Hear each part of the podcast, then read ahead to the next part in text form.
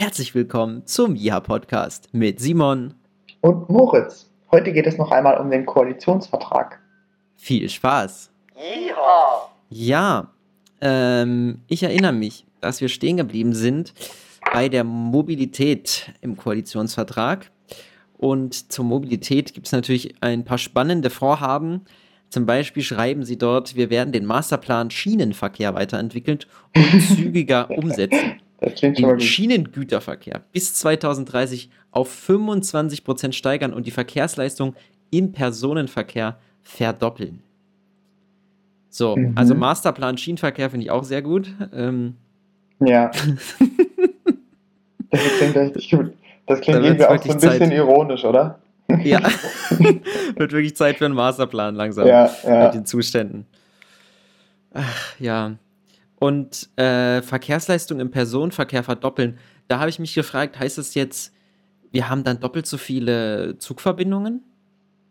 Also fahren die dann doppelt so oft sozusagen wie jetzt die hm. Und also natürlich fahren dann wahrscheinlich auch noch ein paar an den Stellen, wo bisher gar nichts fährt. Das wäre auch cool. Ja, ja. Ähm, aber sonst wirst du ja einfach dann viel öfter fahren.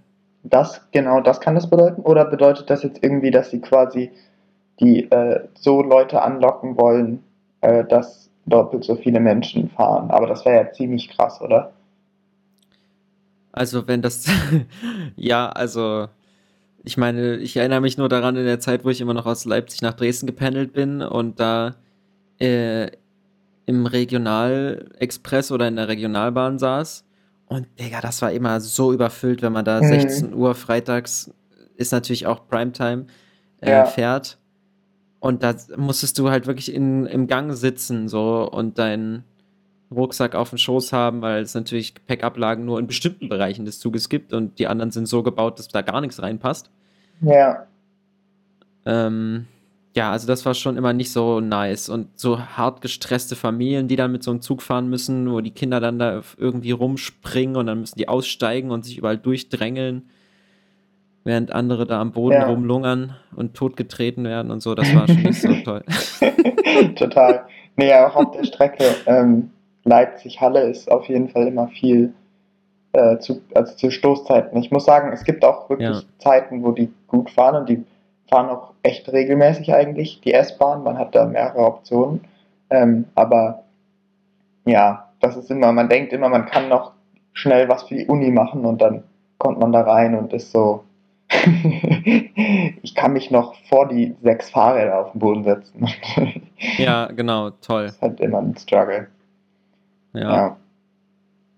Und das ist auch halt immer noch ein Ding. Also, wenn man es halt nicht im Semesterticket drin hat, ist es einfach, finde ich, immer noch viel zu teuer. Wenn ich für, mhm. mit BlaBlaCar für 5 Euro fahren kann und die Zugfahrt kostet 13,40 Euro oder 16,40 Euro oder sowas, das, ja, dann fährt halt niemand damit so. Wenn du ja. auch noch zusätzlich fast doppelt so lange brauchst. Wenn ich hier von Mittweida nach Dresden ja. fahre, habe ich bestimmt auch schon hundertmal erzählt, brauche ich Haustür, ja. Haustür drei Stunden. Und mit dem. Auto, wenn man gut durchkommt, eine Dreiviertelstunde. Ja, genau. Und dann hat man immer noch auch immer noch das Problem, dass es ja auch total altmodisch geplant werden muss, weil man quasi sonst die Preise sich nochmal verdoppeln. Also man hat ja immer den Struggle, man kann jetzt nicht mal schnell mit der Bahn nach Dresden fahren. Kann man schon, aber dann kostet es halt auch mal 30 ja. Euro oder so. Also man, ja. durch, dadurch, dass diese Preisschwankungen auch so krass sind, das finde ich auf jeden Fall auch super cool, wenn die das nochmal verändern würden. Weil ich glaube, ja. dann würde ich auch noch mehr Bahn fahren, tatsächlich. Dass du erstmal einsteigst und dich dann um dein Ticket kümmerst, so. Ja, genau, sowas. Oder dass es zumindest, wenn du es kurz vorher buchst, vielleicht noch ansatzweise den gleichen Preis hat, wie wenn man es eine Woche davor gebucht hätte. Ja. Das muss das halt einfach genug, es müssen halt echt einfach genug Züge fahren, dann ist es auch kein Problem, dass sie dann überlastet sind, wenn die Leute einfach random einsteigen, so. Ja, Genau. Ich meine, wenn, ich meine, ich kann ja trotzdem immer, es ist ja auch nicht so, dass äh, die Leute, die sich alle ein Ticket holen, äh, dann plötzlich dort sehen, äh, das steht dann zwar da, hohe Auslastung, aber das heißt ja für mich, wenn ich da trotzdem mitfahren muss, muss ich da mitfahren. Und ich weiß halt nur vorher schon, dass es blöd wird, weil da hohe ja, Auslastung ja. steht. Hohe Auslastung. Das, ich kann ja dann nicht so sagen, oh, jetzt nehme ich die Alternative äh, zehn Minuten später, sondern nee, das gibt es ja dann nicht, sondern ich muss dann halt eine halbe Stunde oder eine Dreiviertelstunde warten oder so, bis der nächste ja. kommt. Übrigens auch an der Stelle, wo wir gerade mal wieder über die Deutsche Bahn reden, ich hätte hier da hätte ich noch ein bisschen konstruktive Kritik an der Deutsche Bahn App. Was ja wirklich eigentlich eine schöne Idee ist, ist, dass die, dass du in der App inzwischen gut sehen kannst, wenn Verspätung da ist. Ne? Ja. Dann ist es ja immer so rot und so und dann kommt dann nochmal, ja, hier zehn Minuten später oder so. Ja. Aber ich weiß nicht, wie die Vorhersagen stattfinden, aber ich hatte es wiederholt in letzter Zeit, dass man quasi 10 Minuten Verspätung war, so ungefähr 30 Minuten vorher, und dann 20 Minuten vorher war immer noch 10 Minuten Spätung, äh, Verspätung und 5 Minuten vorher steht da plötzlich ist pünktlich. Und dann, das gibt's natürlich, ist natürlich bei so Regionalsachen nicht so ein Struggle. Ähm, mhm. Aber wenn man so längere Zugfahrten hat, ja. Und man steht so irgendwo im Bahnhof und ist so, ja cool, ich kann mir noch einen Snack holen, Bahn hat 30 Minuten Verspätung. Und ist dann plötzlich so, komm pünktlich. Und dann denkt man sich auch so, lol. Ja. Das hatte ich jetzt schon ein paar Mal und das ist echt nicht ganz durchdacht, auch wenn es eigentlich eine gute Sache ist. Ja. Und es müssen halt echt noch viele Schienen einfach verlegt werden. Also, dass Züge nicht aufeinander warten müssen, das ist mir der größte Abfuck wenn dann, wenn dann die Durchsage kommt, vor uns steht noch ein Zug dort und dort rum und deswegen müssen wir warten. Digga, nein. Da, also dann baue halt noch ein Gleis, so, ja. dass man da an dem vorbeifahren kann oder dass man nicht erst im Bahnhof aneinander vorbeifahren kann. So, das ist doch Quatsch. Wenn einer zu spät kommt, äh, liegt dann plötzlich ganz Sachsen lahm, so. Ja. Ja, das ist schon Quatsch. Na gut, aber hat sich, hast du das jetzt eigentlich rausgefunden mit der Verkehrsleistung? Nee, ne? Das ist quasi unklar, was das genau heißt. Was, ver ja, was verdoppeln heißt, ja, das ist unklar. Okay, wahrscheinlich ist es auch ein bisschen äh, absichtlich oder ja, kann ich mir mm. vorstellen, dass sie das noch ja. nicht genau eingegrenzt haben. Ja.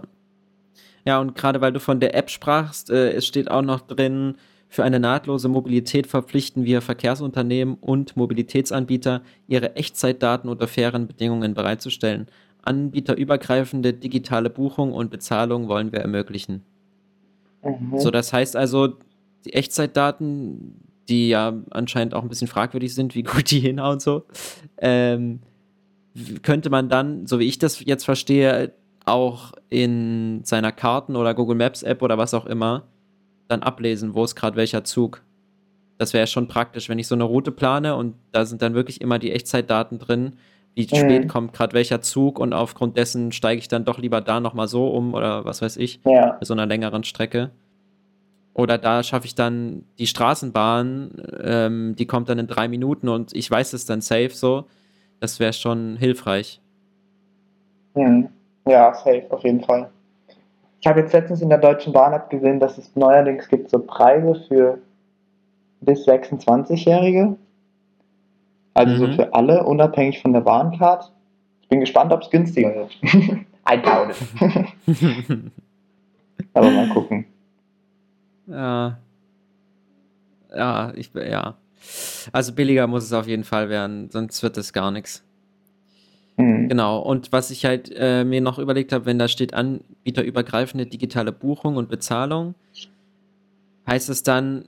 Dass man ähm, Flix-Train buchen kann? Ja, genau, dass ich in der Bahn ja. auch die nachfolgende Straßenbahn endlich mal mitkaufen kann. Mhm. Also irgendwie ist das auch so eine Verpflichtung, weil bisher, wenn ich zum Beispiel nach Halle fahre zu dir, dann ist es halt so, ja, die Bahn ist halt nicht mit dem Ticket drin. Das Ticket war eh schon zu teuer. Äh, ich muss jetzt da vier Stationen fahren oder so zu dir. Da stelle ich mich halt an diesen Automaten in der Bahn und warte, bis ja, ich da ja. bin. So. Hey. da kaufe ich, kauf ich jetzt ja kein Ticket auch nochmal für 2 Euro irgendwas. Ja. Das ist eine völlige Geldverschwendung. Ja, auf jeden Fall. Nee, Straßenbahntickets, das ist wirklich, da muss man immer ganz schön seinen Schweinehund überwinden, um da ein Ticket zu kaufen, muss ich sagen. Ja. Ja. Ich habe letztlich gibt, mal... Schon so, es gibt, glaube ich, schon so äh, Cities, also Städte, wo es so City-Tickets gibt, die quasi wo das ja, aber das weißt du ja wird. auch nie, ob das in deinem Ticket mit drin ist oder nicht. So. Ja, das stimmt schon. Ja, also das ist immer so random. Da steht dann immer äh, City-Ticket enthalten, aber dann nicht für welche Stadt.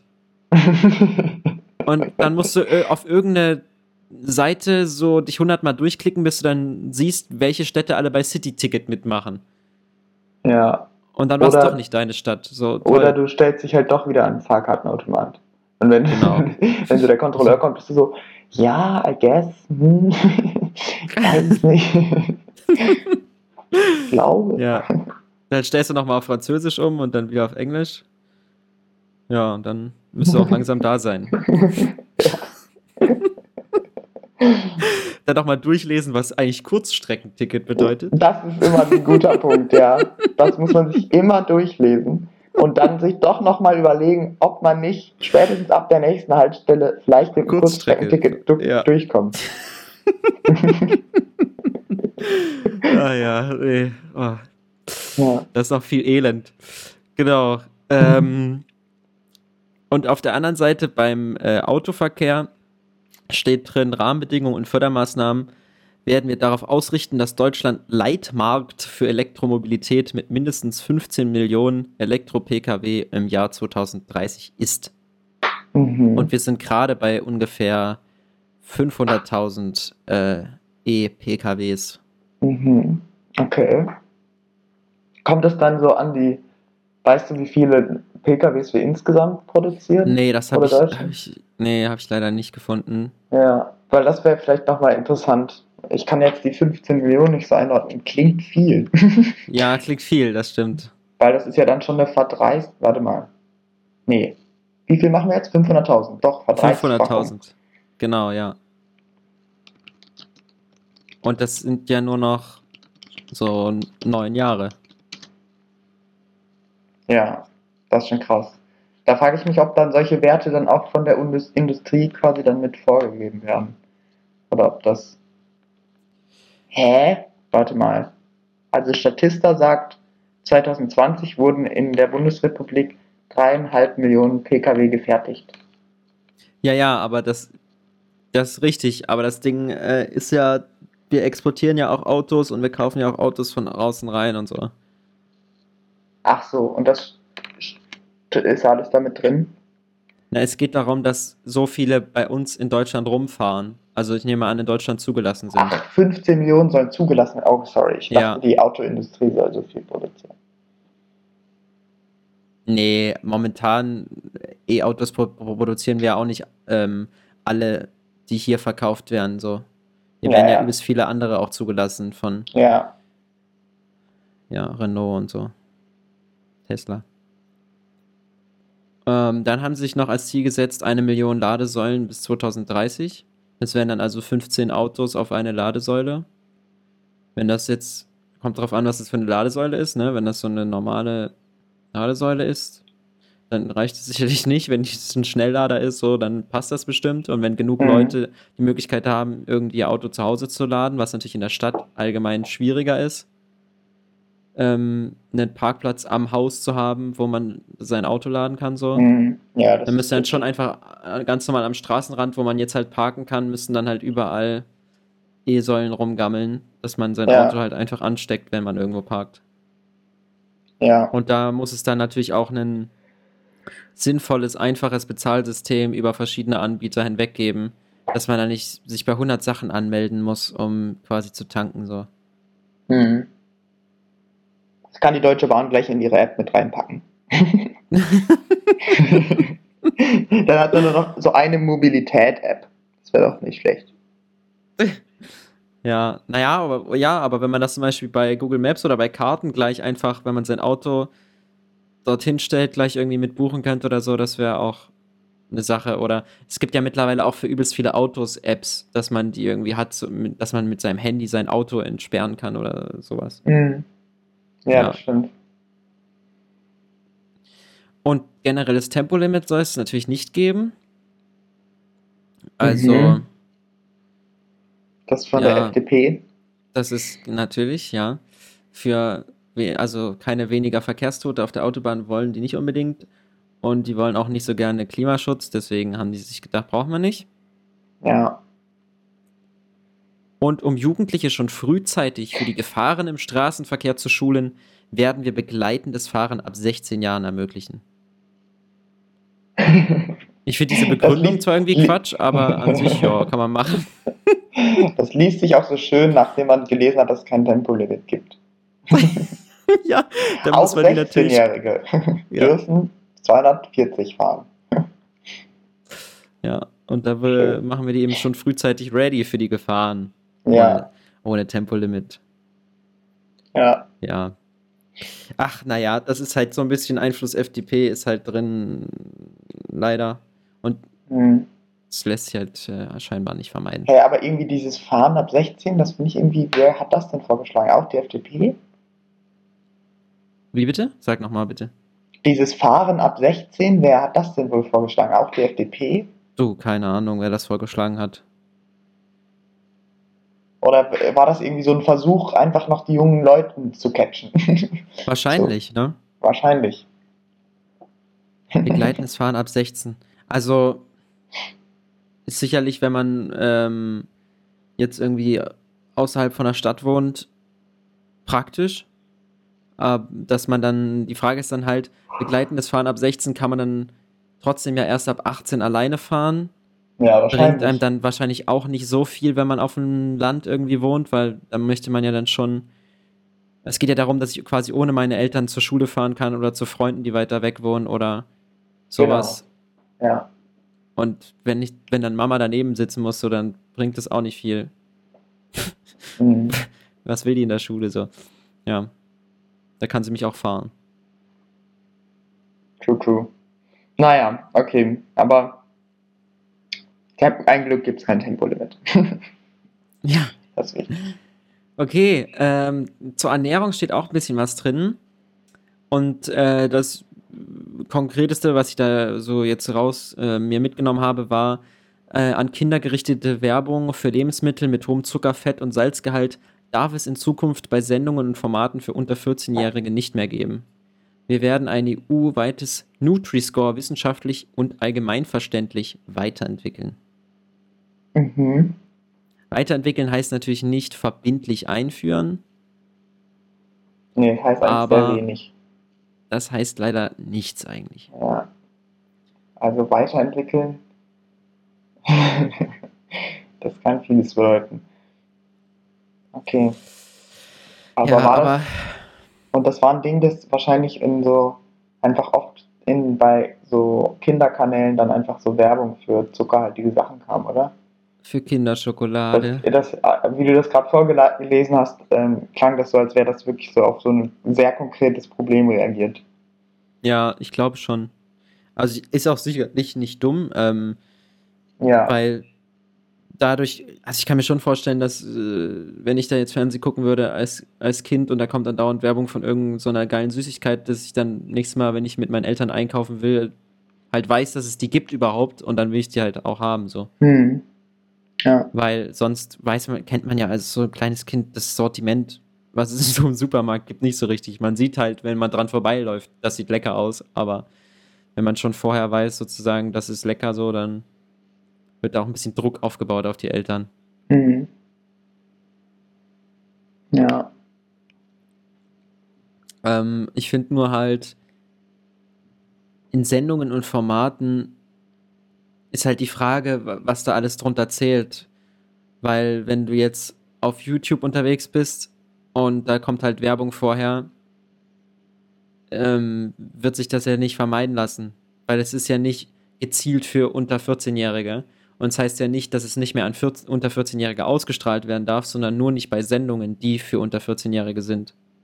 Ja, das stimmt.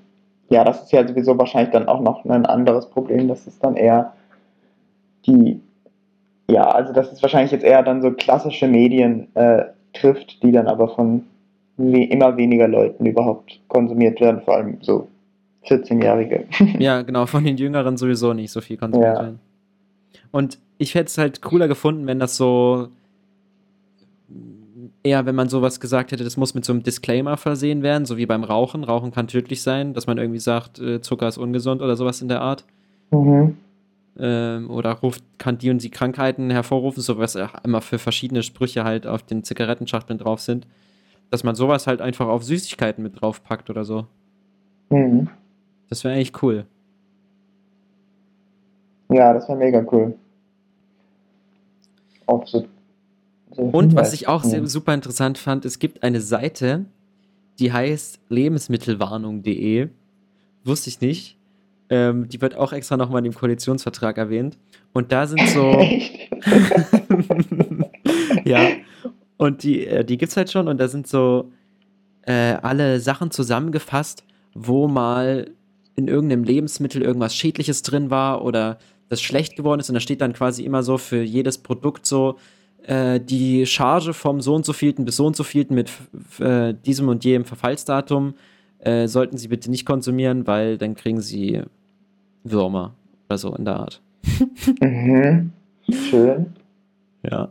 Die Seite ist auch super toll designt. Also wirklich, da sieht man richtig, die Digitalisierung geht voran. Das ist wirklich einsame hässlich. Ähm, deswegen kennt die wahrscheinlich auch niemand. Ähm, Wie hieß die?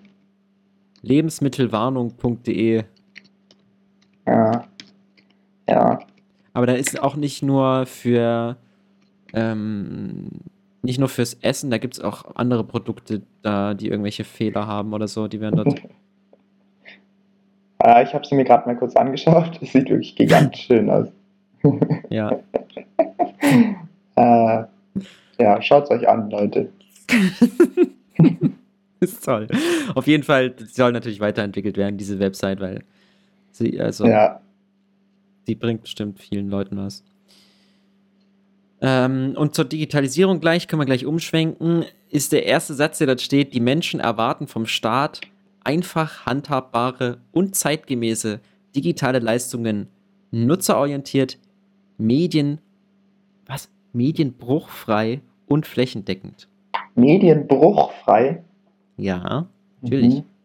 Das erwarte ich auch. Ähm, das ist ja schon mal schön, dass es erkannt wurde.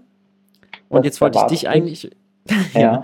jetzt wollte ich dich eigentlich mal fragen, wo du von staatlicher Seite aus dir ähm, mehr Digitalisierung wünschen würdest oder wo du bisher so in deinem Live ähm, Probleme gesehen hast, die man da lösen könnte? Mm, also ich habe das Gefühl, prinzipiell, also das Erste, was mir natürlich in den Kopf kommt, sind so die ganzen Gänge zum Bürgeramt, die ich so machen muss. Mhm. Ja. Ich, hab, ich bin mir sicher, dass man da 99% von digitalisieren könnte. Sowas wie ähm, Wohnung ummelden oder so. Genau, sowas wie Wohnung ja. ummelden oder irgendwie, ja, also irgendwie ist das auch immer so, ich weiß nicht, selbst wenn man einfach nur so einen Reisepass beantragt oder so, ja. Ähm, sowas könnte man, da, da habe ich das Gefühl, ich gehe dreimal hin, obwohl ich auch einmal hingehen könnte. Oder wenn ich ähm, oder auch nicht, weil du kannst auch, also es gibt ja so viele Identverfahren jetzt schon, wenn du dich irgendwo anmeldest und deine Identität muss wirklich überprüft werden, so, da musst du halt deinen bisherigen Ausweis in die Cam halten, komisch rumdrehen, ja. dein Gesicht zeigen, so, und dann weiß ja. man auch, dass du das bist. Also es kann ja nicht so schwer sein, dass ich da jedes Mal extra für hinwackeln muss. Ja. Und dann habe ich einen Termin, dann muss ich aber trotzdem eine Wartemarke ziehen. Und dann dauert es halt drei Stunden, weil da halt nur zwei Mitarbeiter sitzen. Mhm. Ja, genau. Also man hat auch viel, oft das Gefühl, dass da, dass viele Sachen, da muss man dann für so einen Vier-Minuten-Termin, muss man da quasi eine echte Person, eine qualifizierte Fachkraft dort beanspruchen, obwohl es eigentlich gar nicht so nötig ist. So, man geht mhm. dorthin und unterschreibt irgendwas und das ist es eigentlich. Ja. ja. Also ich habe das Gefühl, ja. da kann man auf jeden Fall äh, viel ansetzen, so in der Verwaltung.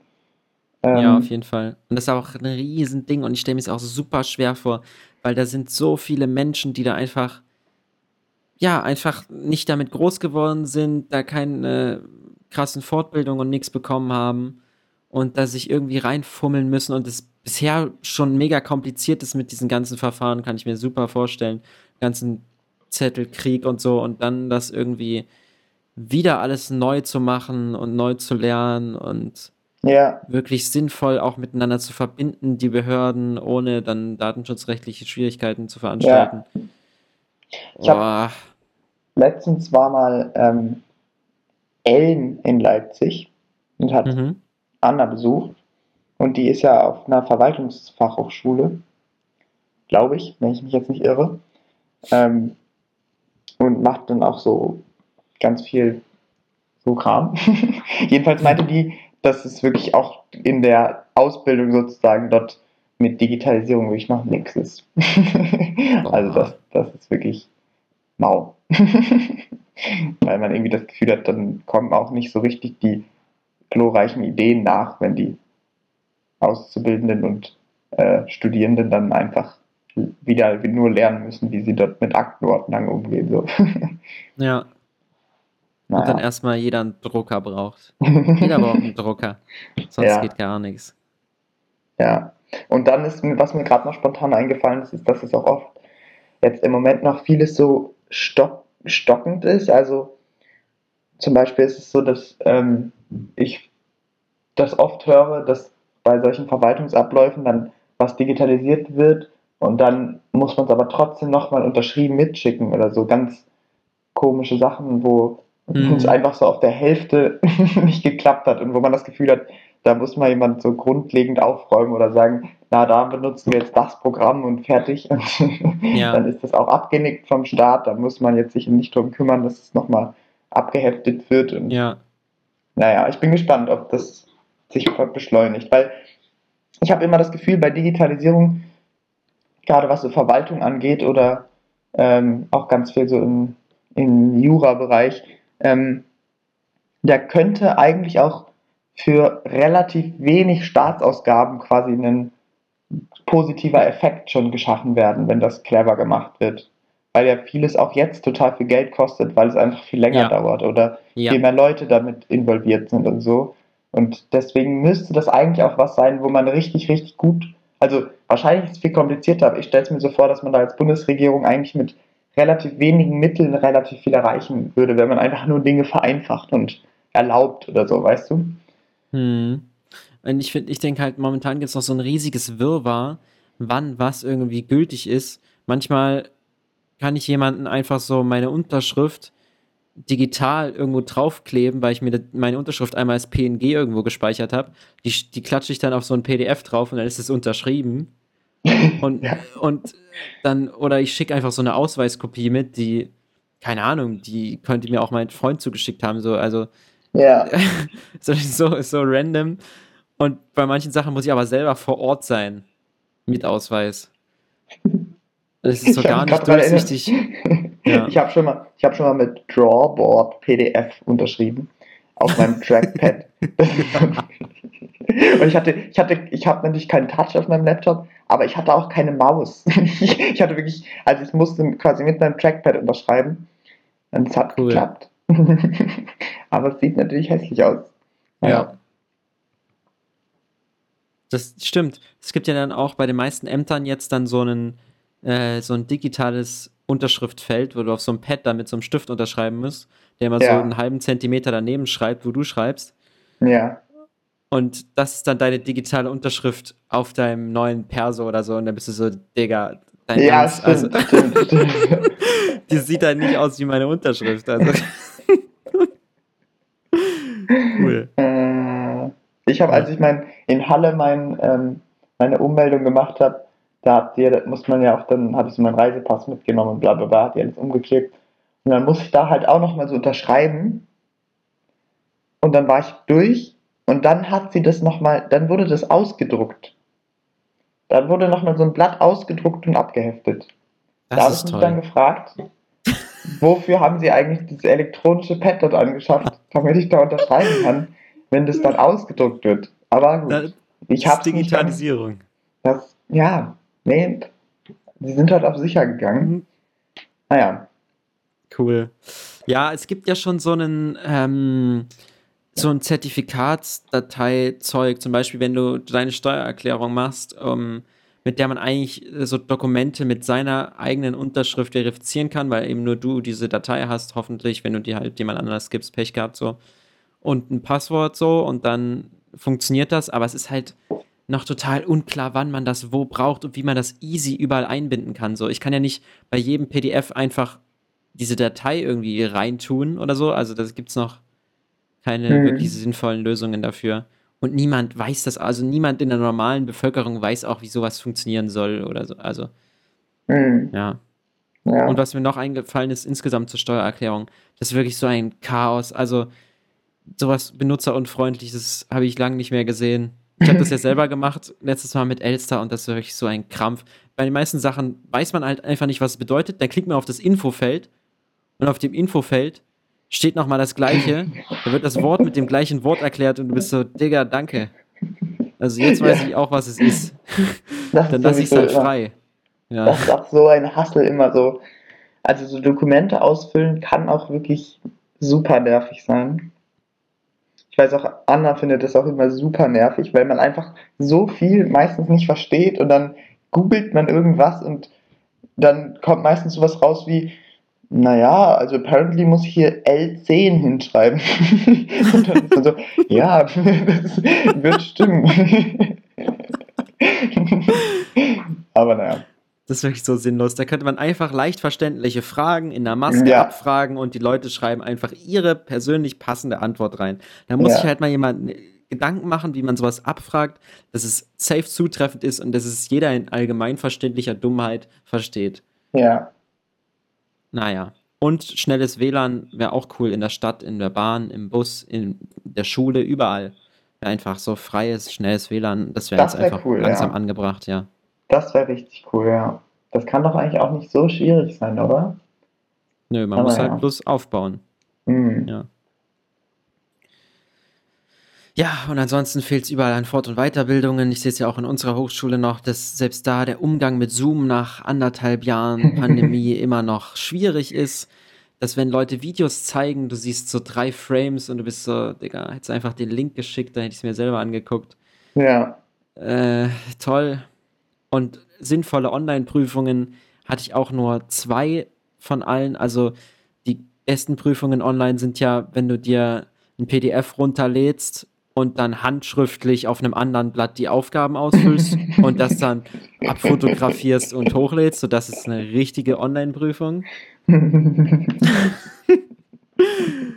und sonst fällt denen halt auch nur so Multiple Choice oder irgendwelche Sachen zuordnen ein, so. Das ist auch noch nicht so ganz gelöst.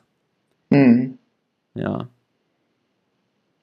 ja. Naja, das, das bleibt auf jeden Fall spannend und ich glaube auch nicht, dass es sich in dieser Koalitionszeit von vier Jahren jetzt alles klären lässt. Ähm, das denke ich dauert schon Aber man hat zumindest irgendwie die Hoffnung, dass auch, und da Digitalisierung finde ich ist ja auch eigentlich so ein Thema, da können ja wirklich die Parteien eigentlich am gleichen Strang ziehen, so. Ja. Da also das ja will wirklich jeder. Kein, genau, das will jeder von den drei Parteien und es ist irgendwie nichts, wo so nochmal vielleicht die Koalition kaputt geht oder wo es jetzt großartig ja. Zumindest, also das müsste doch eigentlich funktionieren, oder? Das, das kann man einfach abarbeiten. Ja. Naja. Entwicklungsaufträge werden in der Regel als Open Source beauftragt, die entsprechende Software wird grundsätzlich öffentlich gemacht. Das heißt, jeder könnte dann eben reinschauen. Das wäre schon mal, dass ein paar mehr Leute Vertrauen haben in solche Anwendungen. Mhm. Ähm, und dass natürlich auch mehr Sicherheit gewährleistet ist, weil da mal irgendjemand anders drüber guckt und dann eine Sicherheitslücke findet. Das wäre schon ganz cool. Und das ist dann, da sehe ich dann auch so ein bisschen die Aufgabe der Medien natürlich, sich sowas dann anzuschauen. Ja. Ähm, ein paar Experten hinzuzuziehen und dann nachher zu, so ein Programm eben zu verreißen in einem Artikel oder zu loben, so, das wäre schon ganz cool. Und unser Ziel ist die flächendeckende Versorgung mit Glasfaser. Dazu muss man sagen, dass wir heute gerne uns über Zoom für dieses Podcast treffen wollten. Und ähm, jetzt aber tatsächlich. Leider, schöne Grüße an die Stadt Leipzig. Ja. In Goles ist äh, das WLAN heute, wie soll man sagen, instabil. Ähm, einzelne Mitbewohner haben sich deshalb schon nach Dresden geflüchtet. Schöne Grüße an Elias.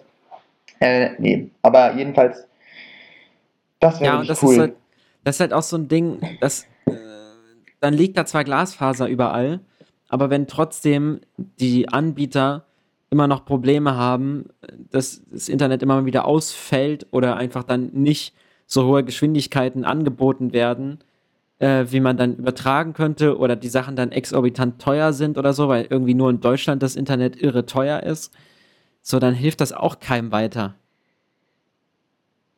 Ja.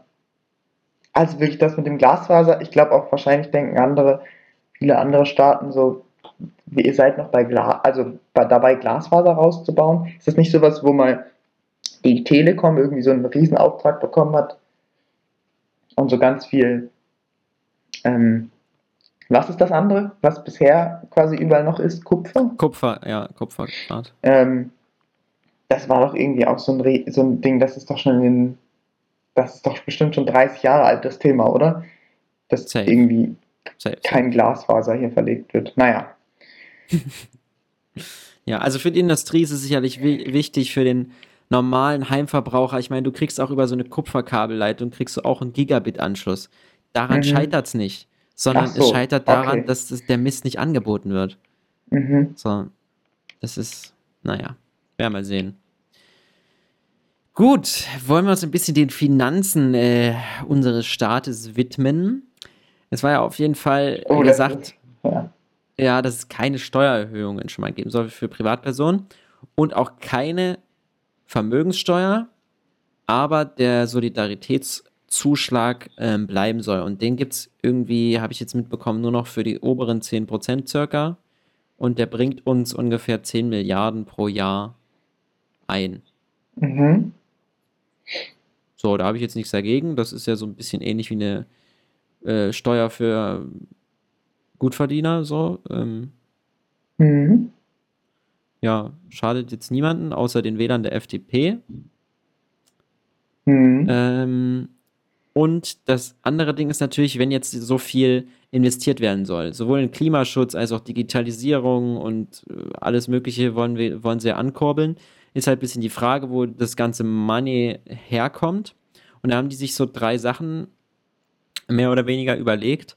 Einmal haben sie noch die Corona-Kredite, die die anscheinend gar nicht komplett brauchen jetzt für die Wirtschaftsstabilisierung ähm, in der Corona-Krise. Mhm. Und das wollen die dann ähm, sozusagen, was jetzt noch übrig ist, sozusagen dann auf die nächsten Jahre noch mit verteilen, dass sie das noch ausgeben können zusätzlich. Und das wird dann halt einfach umfunktioniert zu Investitionen in Klimaschutz etc.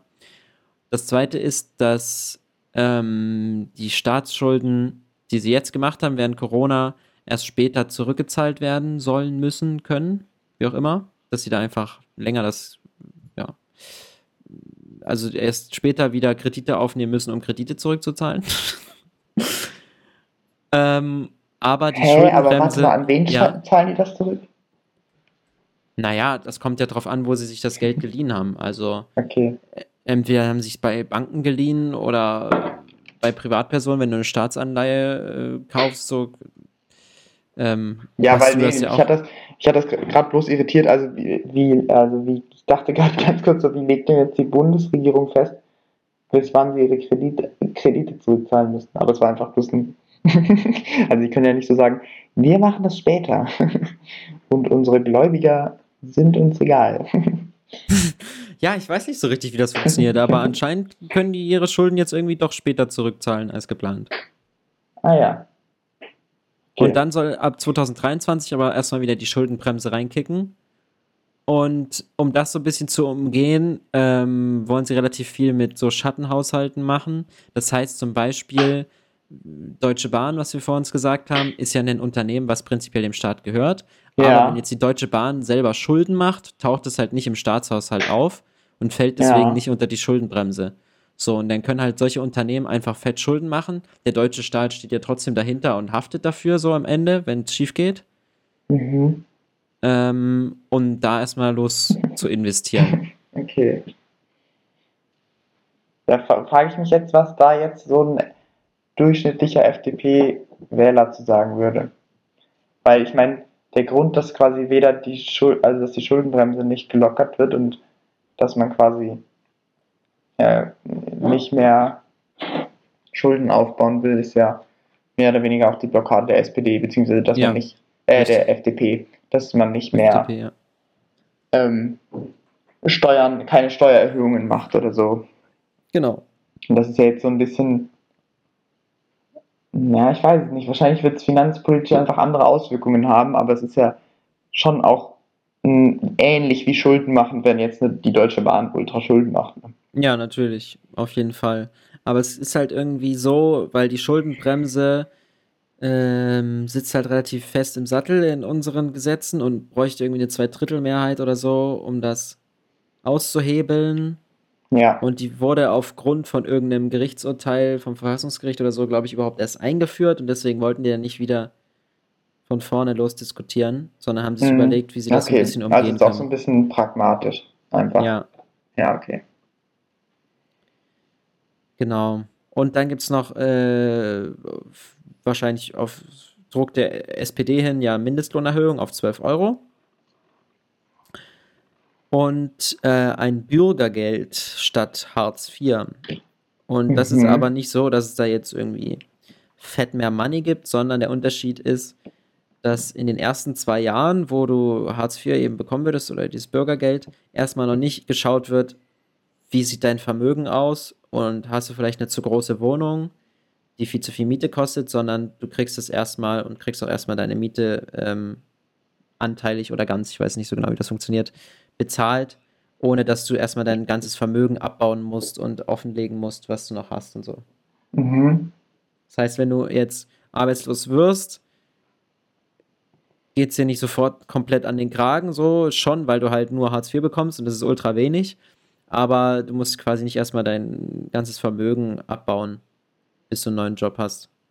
Weil meistens, also es ist ja eigentlich das Ziel, dass du wieder in die Arbeitswelt eintreten kannst, äh, möglichst innerhalb von zwei Jahren. Ähm, und dass du dann nicht komplett alles verloren hast, ähm, nur weil du ein Jahr irgendwie nicht arbeiten gehen konntest oder so. Ja, ja.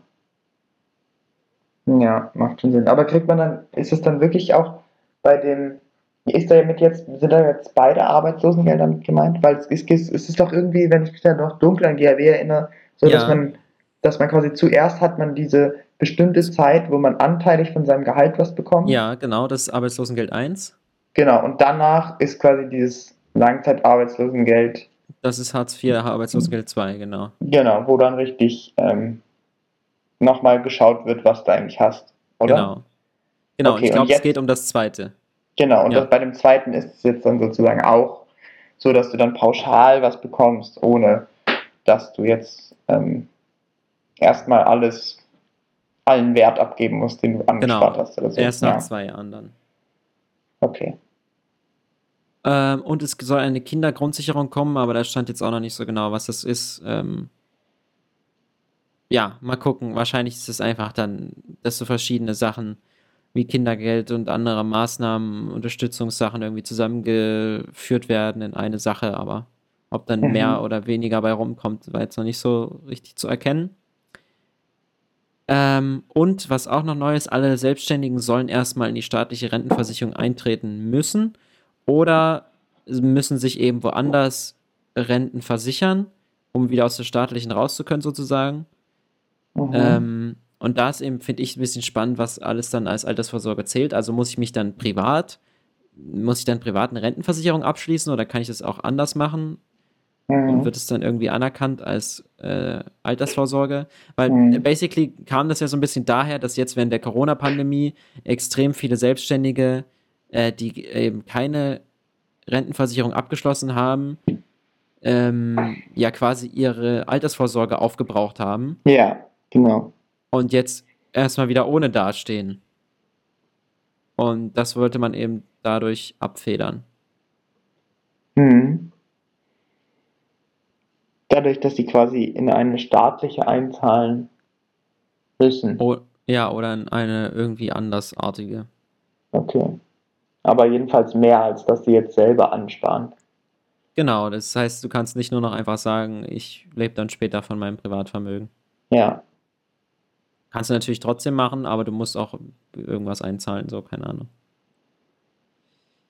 Mhm. Ja, und natürlich ist es wahrscheinlich auch so ein bisschen gesehen, weil insgesamt ist bei unserer Altersvorsorge ähm, ja immer noch so, dass ungefähr 100 Milliarden jedes Jahr aus Steuergeldern in die Rentenversicherung gepumpt werden, weil das nicht reicht, weil wir zu wenig arbeitende Menschen haben, die dort einzahlen und so viele Leute Rentner werden.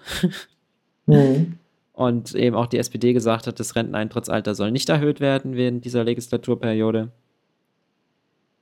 Ähm, was natürlich erstmal grundsätzlich cool ist, so. Ich habe jetzt auch nicht so Bock, dass ich länger arbeiten muss als ähm, 67, wenn ich dann später feststelle, dass ich da Lust drauf habe, okay, aber ja. so, wenn ich, wenn ich das quasi muss, um meinen vollen Rentensatz zu bekommen, ist es auch irgendwie doof. Ähm, aber auf der anderen Seite ist es nun mal so, dass Deutschland älter wird und ja. immer weniger Arbeitende auf Rentner kommen und deswegen ja. wird es ja, halt immer teurer. An sich finde ich es ja vielleicht gar nicht so schlecht, wenn, das, wenn dadurch, dass man jetzt mal sagt, okay, wir machen jetzt mal für vier Jahre nicht, das Problem quasi irgendwie noch grundsätzlich anders gelöst werden muss. Weil ich ja auch schon den Eindruck habe, dass, die, dass es so ein bisschen Nee, ja, das ist ja nicht nur lösbar dadurch, dass man das Renteneintrittsalter immer weiter erhöht. Also ich glaube, dafür ist ja dann altert quasi die Gesellschaft überaltert dann so krass. Ja. Als dass man jetzt quasi dann, naja, wir machen halt jede Legislaturperiode ein Jahr irgendwie dazu oder so. Ja. Ähm, nee, du müsstest halt eine krassere Immigrationspolitik fahren, ne? Und mehr ja, genau. Leute von außerhalb Gut, reinholen. Ja das ist ja sowieso auch immer so ein Top-Argument für gute Migration. ich finde das ja. immer auch ein richtig gutes Argument, ja. ja. Dass die ja ein bisschen einzahlen. So Gab es nicht so eine, ähm, noch so eine Aktienrenten-Idee? Genau, ähm, und zwar, da steht äh, extra nochmal drin, um diese Zusage generationengerecht abzusichern, werden wir zur langfristigen Stabilisierung von Rentenniveau und Rentenbeitragssatz eine teilweise Kapitaldeckung der gesetzlichen Rentenversicherung einsteigen. Diese teilweise Kapitaldeckung soll als dauerhafter Fonds von einer unabhängigen öffentlich-rechtlichen Stelle professionell verwaltet werden und global anlegen. Ach so, ja.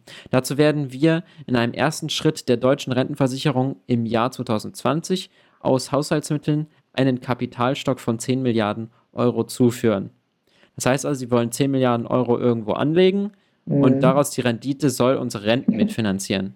Das sind natürlich 10 Milliarden Euro, zwar eine Menge Geld, aber der Profit davon nicht mehr so viel. Mhm. Und wenn wir schon jetzt 100 Milliarden immer zuzahlen müssen, ist es im Endeffekt gar nichts. Wie viel kosten die Renten pro Jahr? Also nicht so Renten also Rentenversicherung und Pflege schon so fast die Hälfte der Steuergelder. Mhm. Ja, also ich glaube, Renten- und Krankenversicherung ist das aber. Ah, ah, ja, das kann auch sein, genau. Ja, auf jeden Fall, die Rentenversicherung braucht zusätzliche 100 Milliarden jedes Jahr aus Steuermitteln. Und wenn man die wenigstens durch so ein Kapital, Renditen, was auch immer, decken könnte, wäre das ja schon mal ein großer Gewinn. Mhm. Ähm, und da wollte ich dich jetzt auch so ein bisschen fragen, ob du das überhaupt für eine gute Idee hältst, weil es ist ja trotzdem eine Spekulation in gewisser Weise, das irgendwo anzulegen. Äh, und diese Steuergelder könnten ja theoretisch auch verloren gehen, wenn es eben schlecht angelegt wird oder was weiß ich für eine Krise auftritt. Mhm. Naja, und an sich wird es ja wahrscheinlich, also es wird ja wahrscheinlich dann nicht so eine super wilde Risikofahrt, hoffe ich jetzt mal, mit den 10 Milliarden, die werden das ja jetzt nicht in. ich wollte gerade Einzelaktien sagen, das wäre ganz wild, aber ähm, die werden das ja sehr breit anlegen, wahrscheinlich, oder? Ja, halt schon, so aber das ist ja auch noch mal ein Faktor, der Geld kostet, wenn da drin steht, es soll professionell verwaltet werden, so. Das kostet ja auch wieder Geld, dass sich da Leute mit beschäftigen, so, und die müssen davon ja dann auch erstmal bezahlt werden. Mhm. Naja, okay, aber wie viele Leute machen denn 10 Milliarden? Ja, okay. Das ist schon richtig. Da wird nicht so viel. Ja, aber du musst halt erstmal mit 10 Milliarden genügend Rendite machen, dass es wirklich irgendwas hilft. Hm. Ja, das stimmt schon. Also das kann ich halt nicht so gut einschätzen. An sich finde ich das, glaube ich, an sich eine okay Idee. Also ich glaube, wenn man das ähm, verantwortungsbewusst macht, dann ist das Risiko da wahrscheinlich nicht so hoch. Das denke ich auch, weil ich gehe eigentlich schon ist. davon aus, dass die Weltwirtschaft schon noch eine Weile wachsen wird. Ähm, genau. Und wenn man das halt so auf die Welt verteilt, dann sollte da schon was bei rauskommen. Ja. Okay. Wollen wir noch uns kurz die Ministerienverteilung anschauen, wer was bekommen hat? Hey, voll gerne, ja. Also Kanzler wird ja Olaf Scholz ähm, mhm. von der SPD. Ähm, der war halt Finanzminister bisher und dafür hat er mal bei als Bürgermeister in Hamburg Cum-Ex verkackt, ne? Ähm, das ist der Typ. Hm. Man kennt ihn. Aber er hat es gut verschwiegen, muss man sagen. Ja, hat er ist einfach so, ich habe immer das Gefühl, er ist so, hm, ja, nee, hm, ja, nee. Und dann irgendwie, irgendwann ist es vorbei mit der Fragerei. Und dann ja. geht's weiter. Ja, das irgendwie hat das gut äh, image-technisch überstanden. So, Gesundheitsminister wird zum Glück Karl Lauterbach von der SPD. Ähm, da ja, frage ich mich so ein bisschen, natürlich, der hat extrem wissenschaftliche Corona-Politik äh, bisher immer vertreten, hat ja. also seine Meinung gesagt ähm, und es war immer absolut äh, sinnvoll eigentlich. Er lag auch mal daneben so, aber meistens wäre so das, was er gesagt hat, eigentlich der richtige Weg gewesen. Und kann der jetzt das immer noch so tun, wenn er in so einem Ministerium sitzt? Weil er muss ja dann bestimmt auch viele Kompromisse eingehen, etc. Mhm. Ähm, also ich denke mal, während dieser ja, Corona-Krise wird das gut funktionieren noch, aber danach wird es echt interessant. Mhm. Ja, da bin ich echt auch mal gespannt auf ihn, weil äh, auf der einen Seite ist er natürlich auch schon ein sehr, glaube ich, jemand, der sich sehr gut medial auch darzustellen weiß und auf der anderen Seite ist er einfach auch super kompetent ähm, mhm. gewesen und ist super kompetent und ist sicher gut geeignet für so ein Amt, weil also als Gesundheitsminister, der irgendwie ist es jetzt nicht so, dass er das Ministerium so bekommt, weil Baum, sondern man hat schon das Gefühl, der passt da richtig gut hin. Ähm, aber ja, ich bin auch mal gespannt, weil man ja immer auch oft das Gefühl hat, ah, warum traut sich nicht die, trauen sich nicht äh, führende Politiker drinnen mal mehr, da irgendwie genau das zu machen, was die Wissenschaft sagt. Und ja. bei Karl Lauterbach hat man das Gefühl, wenn er das jetzt nicht macht, dann, dann macht es wahrscheinlich auch keiner so. ja, das wird interessant. Dann ist es doch der Prozess, der einen, dann ist es, macht doch gar nicht dann so viel aus, welche Leute da oben an der Regierungsspitze sind. So. Ja, das wird sich jetzt relativ schnell zeigen, denke ich. Ja, auf jeden Fall.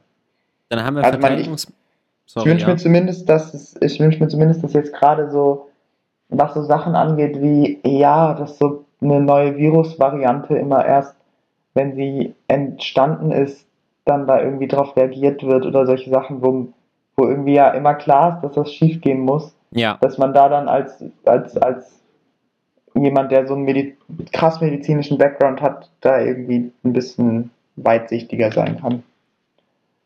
Das wäre schon naja. sehr zu wünschen. Das finde ich immer erst reagieren, wenn es zu spät ist. Genau. Dann haben wir Verteidigungsministerium, SPD, Christine Lambrecht. Die war Justizministerin und ich kannte die jetzt nicht so gut, aber was ich so jetzt nochmal gelesen habe, war eigentlich, dass sie schon irgendwie ziemlich viel Kritik für ihr Amt bekommen hat. Und so ein bisschen die Frage war, ähm, warum sie jetzt überhaupt nochmal Ministerin geworden ist. Mhm. Aber hey, Verteidigung ist wahrscheinlich der SPD ja eigentlich sowieso nicht so wichtig. Boah, ich hätte aber echt gar keinen Bock, ein Verteidigungsminister zu sein, muss ich ehrlich sagen. ich glaube, da kann man wirklich nur verlieren. So egal was für ein Einsatz der Bundeswehr du verlierst, entweder weil das Material nicht am Start war oder weil die Leute beschweren sich, dass man irgendwie, dass irgendein Soldat gestorben ist oder die Leute beschweren sich, dass man den Einsatz nicht gemacht hat. Ja, natürlich. Und sich nicht beteiligt hat. Ja. Ich glaube, das ist super schwer, sich als Verteidigungsminister, vor allem von so einem Land, was jetzt nicht krass verteidigt werden muss im eigentlichen Sinne, ist, glaube ich, sehr schwer, sich da richtig gut darzustellen. Vielleicht hat es deswegen auch bekommen. das ist möglich, ja. ja, also ich bin, also ich denke, dass gerade im Moment eigentlich das sehr wichtig wird wieder, ähm, dass Deutschland ähm, schon irgendwie in der Welt einen Beitrag zu leisten hat, dass die EU sich ein bisschen neu aufstellen muss, dass es weniger Hilfe von den USA zu erwarten sind. Die haben einfach ihre eigenen Probleme überall in der Welt am Start. Ähm, und wir müssen halt auch schon ein bisschen gucken, wie sieht es aus mit China, wie sieht es im Moment gerade ja extrem kritisch aus, eigentlich mit Russland wieder, ähm, ja. die so ein bisschen Bock haben, eigentlich Osteuropa wieder sich einzuverleiben. Ja, ich bin gespannt, ob es im Februar oder im Januar wieder eine kleine, kleine Annexion gibt. Mhm.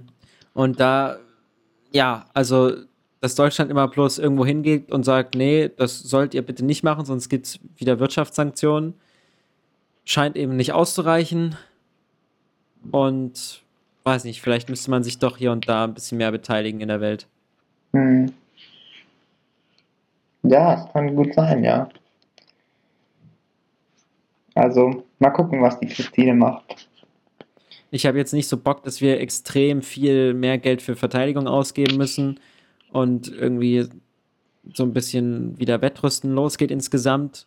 Was jetzt für hm. Deutschland sowieso nicht ausgehen würde, aber ähm, ich weiß nicht, wir müssen keine krasse Militärmacht werden, so wir sind eine gute Wirtschaftsmacht und da nutzen wir unseren Einfluss äh, sicherlich auch ganz gut. Ähm, das ist ja dann mehr Aufgabe von der Außenministerin, aber ja, irgendwie habe ich den Eindruck, Sicherheitspolitik äh, wird wieder spannender nach außen hin. Mhm. Ja, das kann gut sein, ja. Terror ist irgendwie ein bisschen abgeflaut so habe ich den Eindruck. Es ist nicht mehr so, oder die Leute haben sich mehr daran gewöhnt, dass es halt jetzt dazugehört. Und es ist nicht jedes Mal wieder ein riesiger Aufschrei, dass wir doch bitte in das Land einfallen müssen, wo die dort herkommen. Was meinst du jetzt? Du meinst jetzt so äh, islamistischen Terror, oder? Ja. Mhm. Genau. Auf der anderen Seite haben wir natürlich im Land mit rechtsradikalem Terror äh, Probleme. Mhm. Da ja ist aber, weiß ich nicht, ob da die Verteidigungsministerin ist da eigentlich ja nicht so, nicht so zuständig, sondern dann schon mehr Innenministerium und ich weiß, was gibt es hier noch im Angebot? Äh, ich kann es ja auch nicht sagen, wer da noch zuständig ist.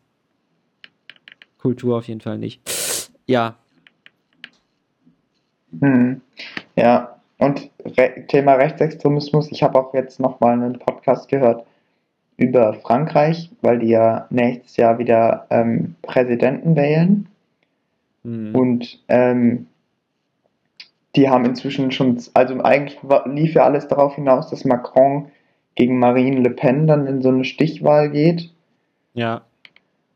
Und jetzt gibt es einfach noch eine, rechts, eine rechtere Partei als den Rassemblement National, geführt von so einem äh, Dude, der nennt sich Eric Zemmour und der ist, ist einfach naja, der ist halt noch rechtsextremer.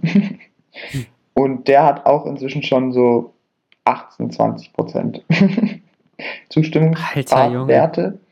Und ähm, das ist richtig krass. Also das, da bin ich auch gespannt, wie das dort, wie das dort bald aussieht. Und dann habe ich schon auch manchmal das Gefühl, ah, ich bin, ich hoffe einfach sehr, dass ich noch einen weiterhin einen Kerneuropa irgendwie rauskristallisiert, was ähm, noch halbwegs stabil bleibt, so in den nächsten Jahrzehnten. Ja, ähm, also das ist ja, das ist so wichtig in jeder Hinsicht. Ja. Und da haben wir so gesehen echt Glück gehabt jetzt äh, in Deutschland, dass es da absolut, ja, voll. super funktioniert hat ähm, mit unserem Wahlergebnis in, in die Richtung gesehen. Und Frankreich ist aber eben immer direkt der zweitwichtigste Partner in der EU und eigentlich auch ja momentan die, die das noch am energischsten äh, wieder vorantreiben dass in der EU was passiert. So, das würde ich jetzt eigentlich bei unserer neuen Zusammenstellung auch sehen, dass es Deutschland durchaus wieder die Rolle übernehmen kann, aber trotzdem ohne Frankreich geht da nichts. Ja, genau. Ja, wir brauchen schon so ein paar Länder. Ja, also wir haben ja schon genug Ärger mit Polen und genau. Ungarn. Es ist, ja. Echt traurig. Mhm. Dann haben wir noch Ressort Arbeit und Soziales, das bleibt bei Hubertus Heil.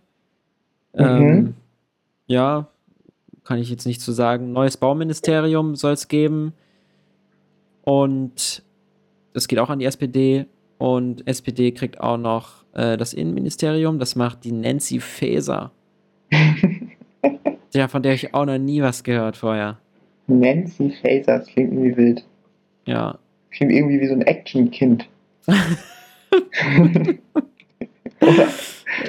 Aber, ah, Nancy Faeser.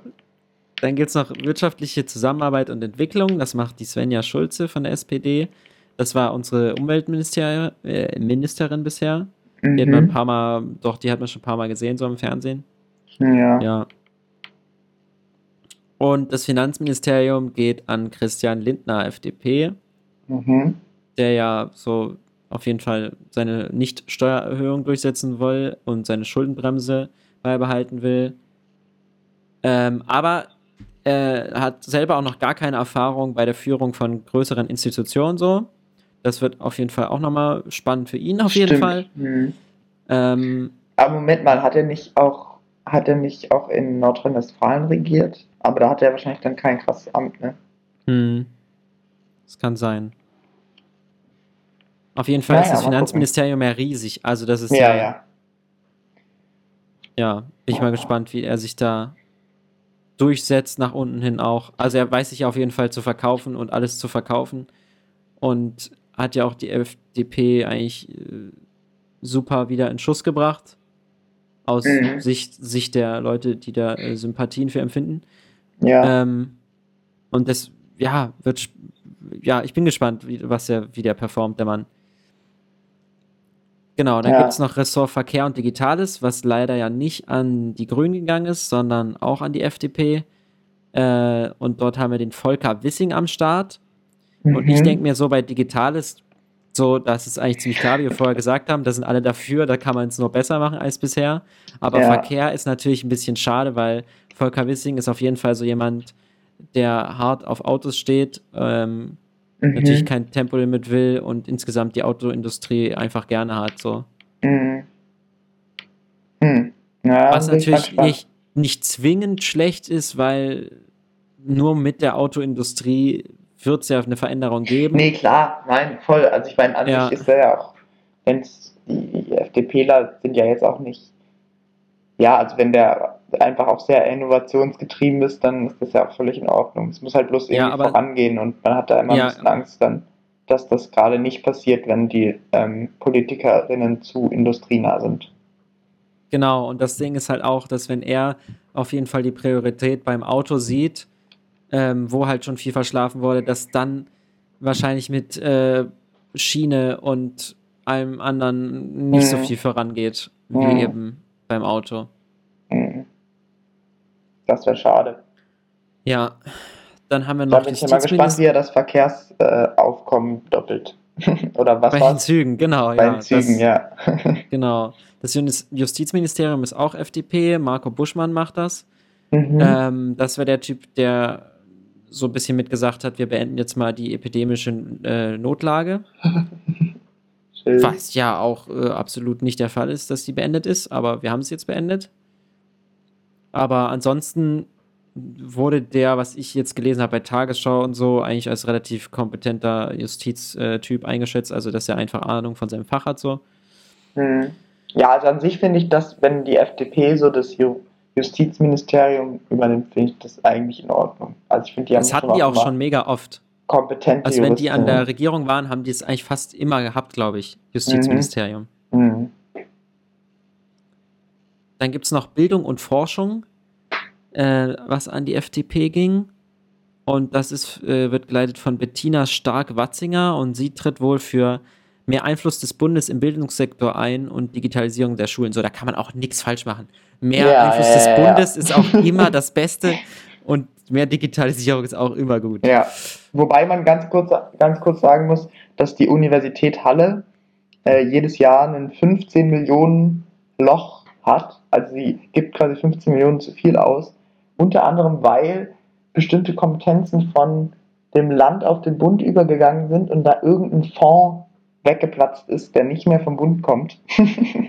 ähm, Schade. Und deswegen muss die Uni Halle irgendwie super viele Professuren einstreichen in den nächsten Jahren. Was aber auch gar nicht so easy ist, als Uni Geld einzusparen, weil man ja einfach vor allem so kurzfristig, weil das fand ich auch interessant, da habe ich so einen FAZ-Artikel über die Uni Halle gelesen, weil natürlich alle Studierenden, was ja auch richtig gut ist, ihr ein Recht darauf haben, ihr Studium zu beenden. Ja. Ähm, und, und auch genauso halt zu beenden. Wie, genau, und wenn man halt gerade angefangen hat und dann beschließt, dass eine Professur gestrichen werden soll, dann geht das halt erst in acht Jahren. Und wenn du quasi dann noch acht Jahre oder circa, halt kommt drauf an, aber ähm, wenn du natürlich dann noch acht Jahre 15 Millionen zu viel austippst, dann sammelt sich da schon recht viel an.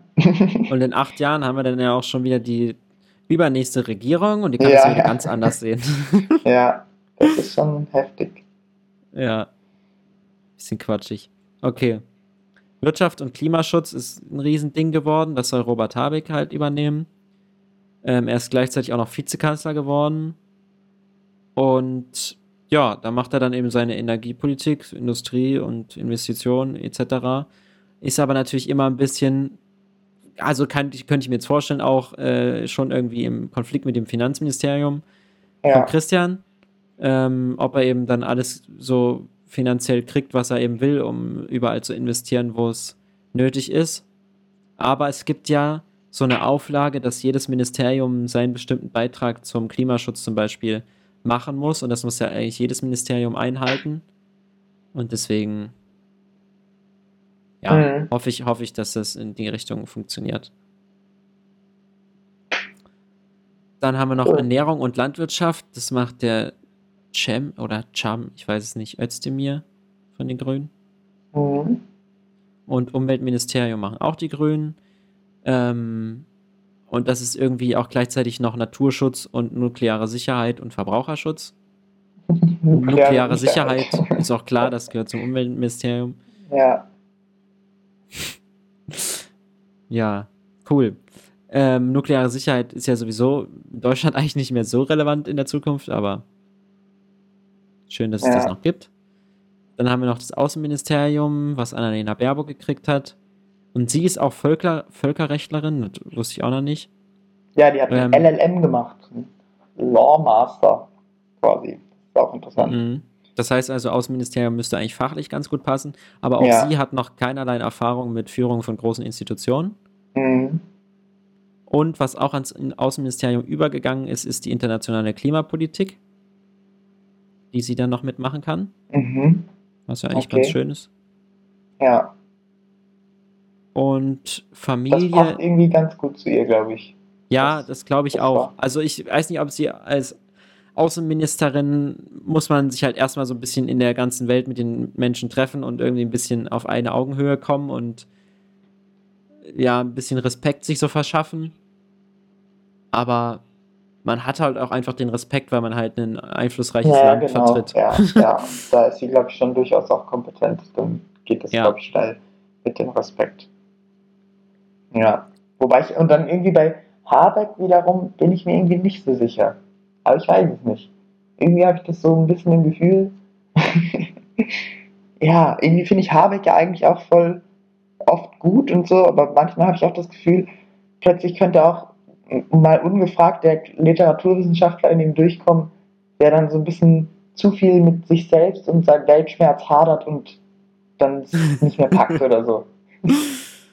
Ja, nee, weiß ich weiß nicht. Also, es ist, er wirkt halt immer super überlegt so in seinen Entscheidungen. Ja. Aber ja, das, du hast dann quasi ein bisschen Angst, dass er zu lange überlegt und zu viel hin und her ja. überlegt, bis da mal eine Entscheidung kommt. Ja, na, mal gucken. Nee, das ist natürlich nur das Quatsch, aber mal, ich bin gespannt. Ja. ich auch. Dann haben wir noch Familie, Senioren, Frauen und Jugend. Das ist so ein tolles Ministerium. Das geht an die Grünen und Kultur geht auch an die Grünen. Hm. Ja, das äh, Ich habe irgendwie das auch. Gefühl, die, was hat die SPD jetzt alles bekommen? Arbeit und Soziales? SPD. Und, ja. SPD hat den Kanzler ja auf jeden Fall. Gesundheit haben sie noch bekommen. Verteidigung. Arbeit, Soziales hast du gesagt. Ach, und Nancy Faeser. Genau, das Innenministerium. Ah, Innenministerium, okay, ja, alles klar. Naja. Naja. Okay, und was sagst du jetzt insgesamt? Was ist dein Fazit zur Aufstellung? Also mein Fazit ist eigentlich, dass es ganz gut verteilt ist. Das Einzige, was mich ein bisschen triggert, ist, dass Verkehr nicht bei den Grünen gelandet ist. Mhm. Ja, das stimmt.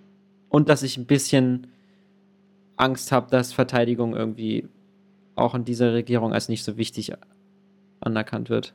Mhm. Das kann gut sein, ja. Ansonsten, ja, wird man jetzt sehen, wie sich das äh, entwickelt. Ja. Naja. Genau. Also auf jeden Fall Äh, vielen Dank an alle, die sich es bis hierher gegeben haben. yes. War inhaltsreich und cool. Ich fand's gut. Ja. Schön. Dann äh, hören wir uns äh, hoffentlich bald wieder. Schöne Weihnachtszeit an alle und ja, ja bis bald. Ciao. Ciao.